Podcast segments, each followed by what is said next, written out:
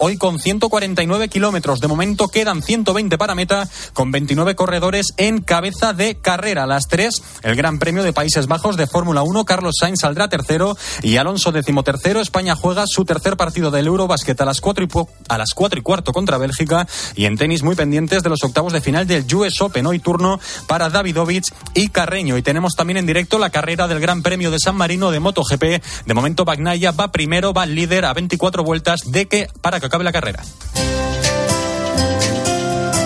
Y hoy en el espejo, Candela tenía 10 años e iba a morir. Su madre pidió ayuda a Juan Pablo I. Álvaro Real, cuéntanos. Buenas tardes. Buenas tardes, Guillermo. Mira, todo empezó con un fuerte dolor de cabeza que no desaparecía. Se fueron sumando los síntomas y fue internada en el hospital. No pintaba nada bien.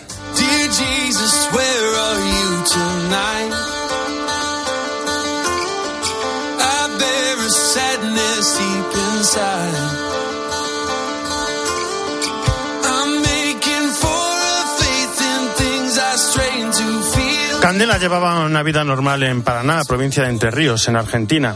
Ningún estudio daba cuenta del origen de su enfermedad y Candela no mostraba signos de recuperación, por el contrario, con convulsiones. Su cuadro estaba cada vez peor. Su madre Roxana estaba desolada, no sabía qué hacer. Trasladaron a Candela a Buenos Aires. Allí le recomendaron que regresara a su ciudad para que pudiera morir en su casa. La médico le dijo un día que Candela podía morir esa misma noche. Rosana buscó al sacerdote del hospital, al padre José, y le pidió ayuda. Fueron los dos a la habitación de Candela, rezaron y pidieron su intercesión a Juan Pablo I. Rosana no sabía ni quién era Juan Pablo I. Pero desde ese momento, la niña comenzó una notable mejoría. Un mes después dejó la terapia intensiva, dejó Buenos Aires. No había explicación médica a la asombrosa recuperación.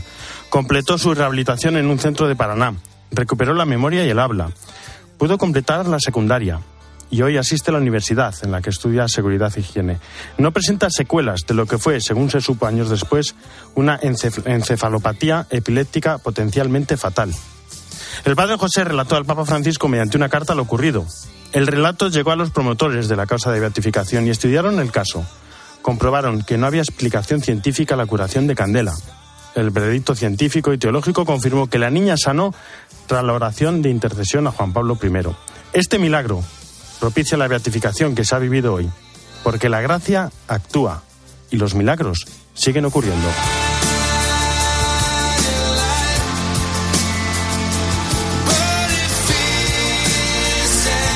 En breve nos iremos a Roma para hablar de lo ocurrido en la beatificación de Juan Pablo I, pero antes, Jesús Luis Aquistán, ¿cómo estás? Buenas tardes. Buenas tardes. ¿Qué santos tenemos esta semana? Comenzamos hablando de Juan Pablo I, que además hoy que le tenemos ya beatificado, pues recordamos que es Albino Luciani, que era de familia muy pobre y sencilla, que después de estar en el seminario, sobre todo, fíjate un detalle, él estudió y se profundizó en, en teología negativa.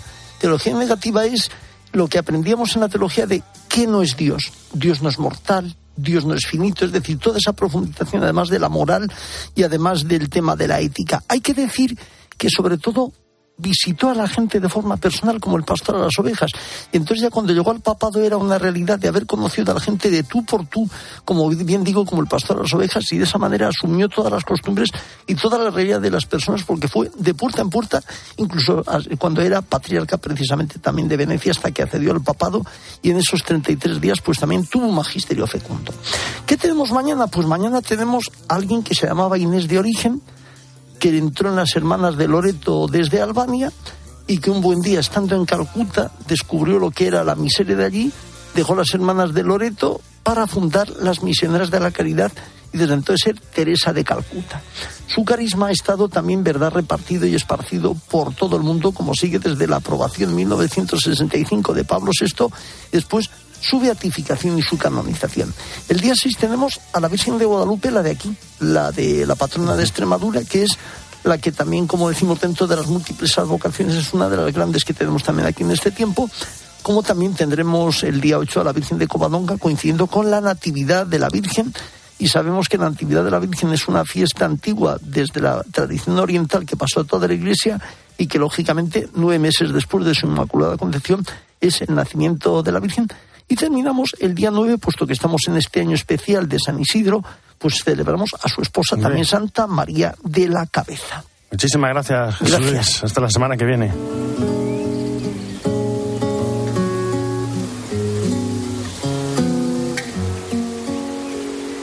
Sei divino e grazioso, amante maestoso, l'amore che Dio mi ha destinato e ha plasmato con ardor. Bueno, Juan Pablo I ya es beato. Qué día más bonito, qué día de fiesta con ese momento en el que se ve el cuadro cuando aparece el nuevo beato. Qué pena la lluvia. Eva Fernández, ¿cómo estás? Buenas tardes. Muy buenas Me tardes. dio un poco de pena ver tanto paraguas. Una pena. Sí, sí, sí, sí, sí. Te iba a decir una pena, pero fíjate tú ahora mismo con un sol radiante, un sol radiante que, que justo ha sido la, la, celebración, en el momento de la despedida, la celebración y el regalo de Juan Pablo I. Bueno, dijo el Papa en su homilía, con su sonrisa, Juan Pablo I logró transmitir la bondad de Dios. Qué, qué bonita frase. Sí, la verdad es que el Papa Francisco ha sintetizado en pocos minutos el legado que dejó a la Iglesia el nuevo Beato con una preciosa humilía, ¿no? Y mientras la pronunciaba, lo decías tú, parecía que desde el tapiz que acababa de ser desvelado, Juan Pablo I sonreía aún más a toda la plaza de San Pedro, que, que sí, que efectivamente estaba eh, abarrotada de paraguas, ¿no? Y además, bajo la columnata se refugiaban cientos de personas, ¿no? Que han escuchado de Francisco hasta qué punto el nuevo beato debe ser un modelo para nuestra vida. Y con el sorriso, Papa Luciani. Eh... Con su sonrisa, el Papa Luciani logró transmitir la bondad del Señor. Es hermosa una iglesia con el rostro alegre, sereno y sonriente, que nunca cierra las puertas, que no endurece los corazones, que no se queja ni alberga resentimientos, que no está enfadada ni es impaciente, que no se presenta de modo áspero ni sufre por la nostalgia del pasado. Explicaba el Papa que el nuevo Beato vivió de este modo, ¿no? Con la alegría del Evangelio sin concesiones, amando hasta el extremo, ¿no? Eh, decía que él encarnó la pobreza del discípulo, que, que, no implica únicamente desprenderse de los bienes materiales, sino sobre todo vencer la, la tentación de poner el yo en primer lugar y buscar la propia gloria. Y sobre todo, Álvaro, ha sido muy importante ese consejo del Papa de no quedarnos nunca a la, a la mitad. Vivir sin dar nunca el paso decisivo, esto es ir a la mitad. Y entonces acabamos por vivir a medias, sin dar nunca el paso decisivo, sin despegar, sin apostar todo por el bien, sin comprometernos verdaderamente por los demás. Jesús nos pide hoy esto, vive el Evangelio y vivirás la vida, nunca a la mitad, siempre hasta el final. Ma fino in fondo. La ceremonia ha estado presidida por el, por el Papa Francisco, pero como debe permanecer en silla de ruedas, la ha celebrado Marcelo Semeraro, el que es el responsable de la Congregación para la Causa de los Santos. Y ya sabemos, Álvaro, cuándo se celebrará eh, este día, el día de Juan Pablo II, ver, ¿qué fecha cada es? año, el 26 de agosto. El 26 de agosto, que es el, la fecha de cuando fue, fue Papa. Pues eh, yo sí, sí, sí ahora, ahora, mismo me acabas de pillar, pero me acabas de pillar totalmente. No, creo, no te sé de memoria, decírtelo, creo, que, lo, creo, que, es la fecha en la que, en la que fue elegido o entronizado como papa. Bueno, vamos al Ángelus, sí. que esta vez se rezó tras la misa y entre otras cosas el papa se acordó, no podía ser de otra manera, de Ucrania. Sí, eh, como la misa ha sido larga, el Ángelus eh, se ha rezado al concluir y era inevitable, ¿no? Según ha sido siempre su costumbre, ¿no? Que volviera a acordarse de Ucrania. Y ahora ci volviamo in preghiera alla Vergine Recemos para que la Virgen nos obtenga la paz en todo el mundo, especialmente en la martirizada Ucrania. Que ella nos ayude a seguir el ejemplo y la santidad de vida de Juan Pablo I. di Giovanni Paolo I. Sí, efectivamente, eh, efectivamente digo porque claro me he quedado ahí dándole vueltas. Efectivamente fue el día, el 26 de agosto, el día en el que en el que fue escogido ¿Cómo eres? Papa. Eh, no se te puede escapar conclave. ni una. No, no, no, claro, es que, es que no se me podía escapar, pero, pero no se puede lanzar uno sin asegurarse, ¿no? Y, y, luego, bueno, pues eh, efectivamente, Juan Pablo II mmm, será, ha sido desde hoy el sexto papa del siglo XX eh, que está incluido en el libro de los Beatos, pero no olvidemos que mmm, para ser canonizado eh, se necesitará que se apruebe un nuevo milagro. Y yo estoy segura, Álvaro, que hoy eh, muchas personas estarán encomendando el nuevo beato y por lo tanto ya estará en marcha ese ese, ese milagro que hará santo a Juan Pablo I. Sí, pero como decía en la introducción, la, la gracia actúa, los milagros siguen ocurriendo. Habrá que, seguro que dentro de poco, seguro que dentro de poco conoceremos un nuevo milagro. Gracias, Eva. Buen prancho. Buen prancho, arrivederci. Hasta pronto. En mediodía, El espejo. Álvaro Real. Cope. Estar informado. En la radio, las buenas tardes empiezan con Pilar Cisneros y Fernando de Aro. Las ciudades son hostiles para los niños. Es más difícil irse a jugar al parque porque igual no hay parque.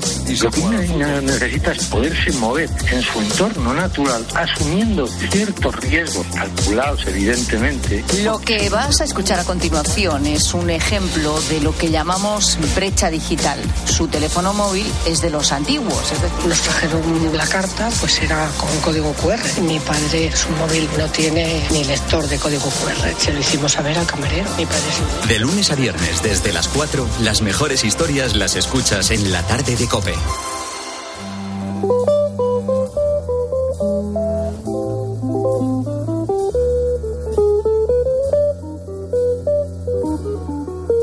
En mediodía, El espejo. Cope. Estar informado.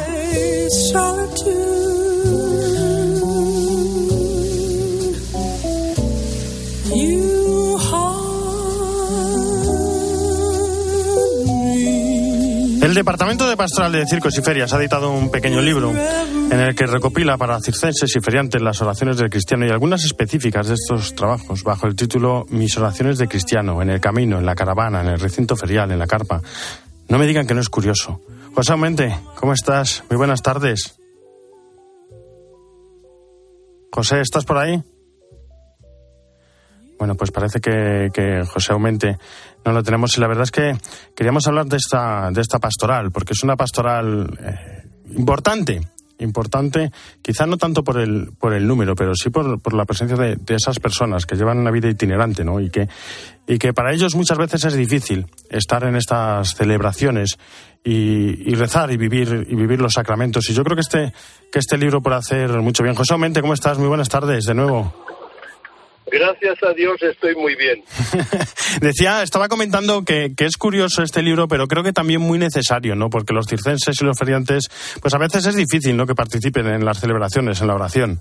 Bueno, mira, las celebraciones normales de una parroquia cualquiera, eso es imposible. Primero, porque justo los domingos es cuando más trabajan. Segundo, porque están siempre de acá para allá. Pero sin embargo son gente muy creyente, y muy unido a la iglesia. Sea, los sacramentos parece un orgullo recibir los sacramentos, por ejemplo, ¿no?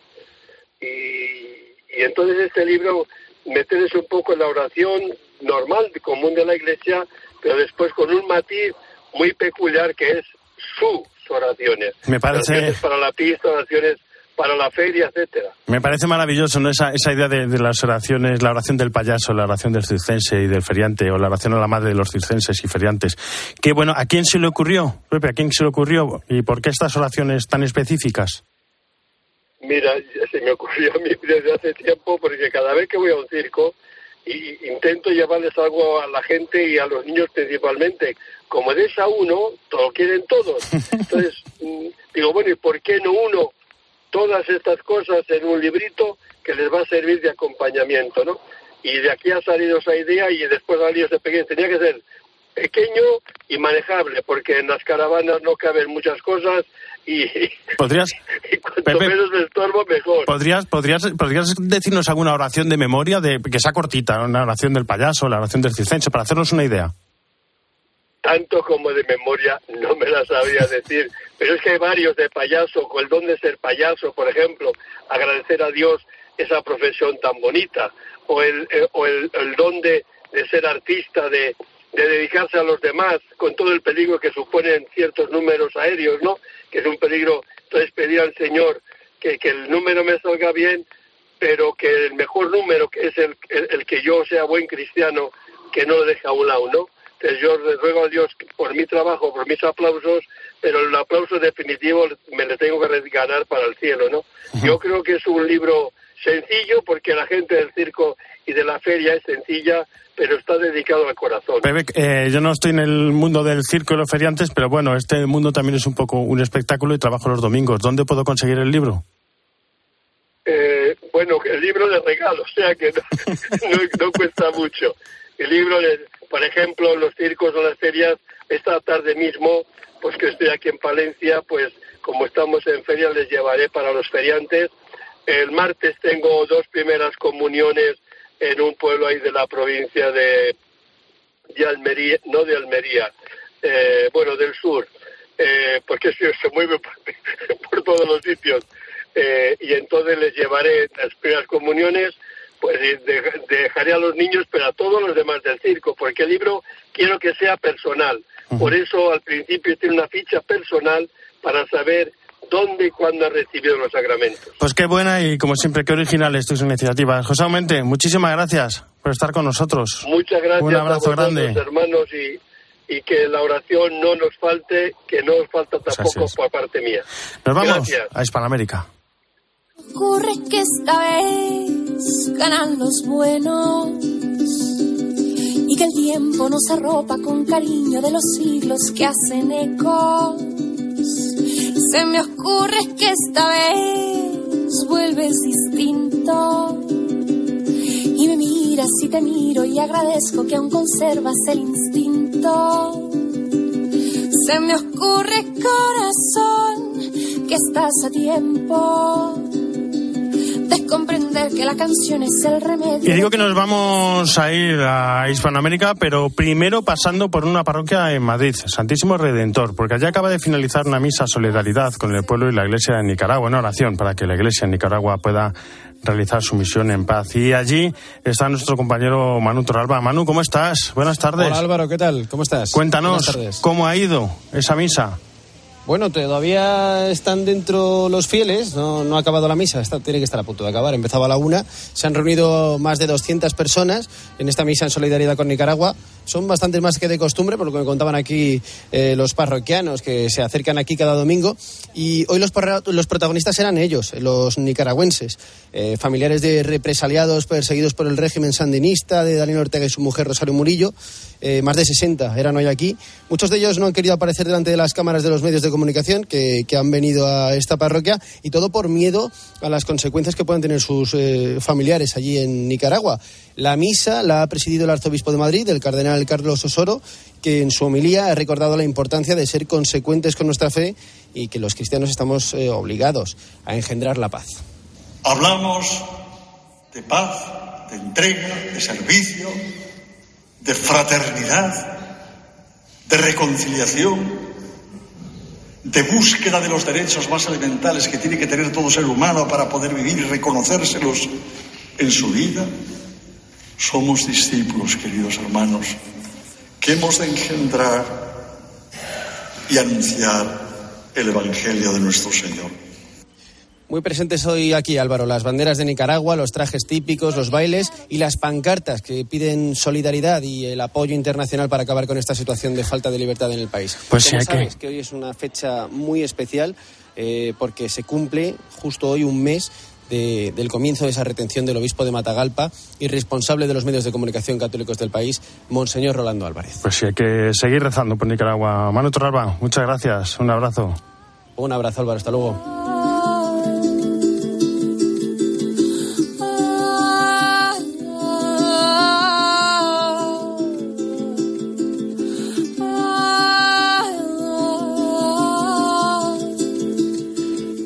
Desde Buenos Aires, Esteban Pítaro, ¿cómo estás? Buenas tardes.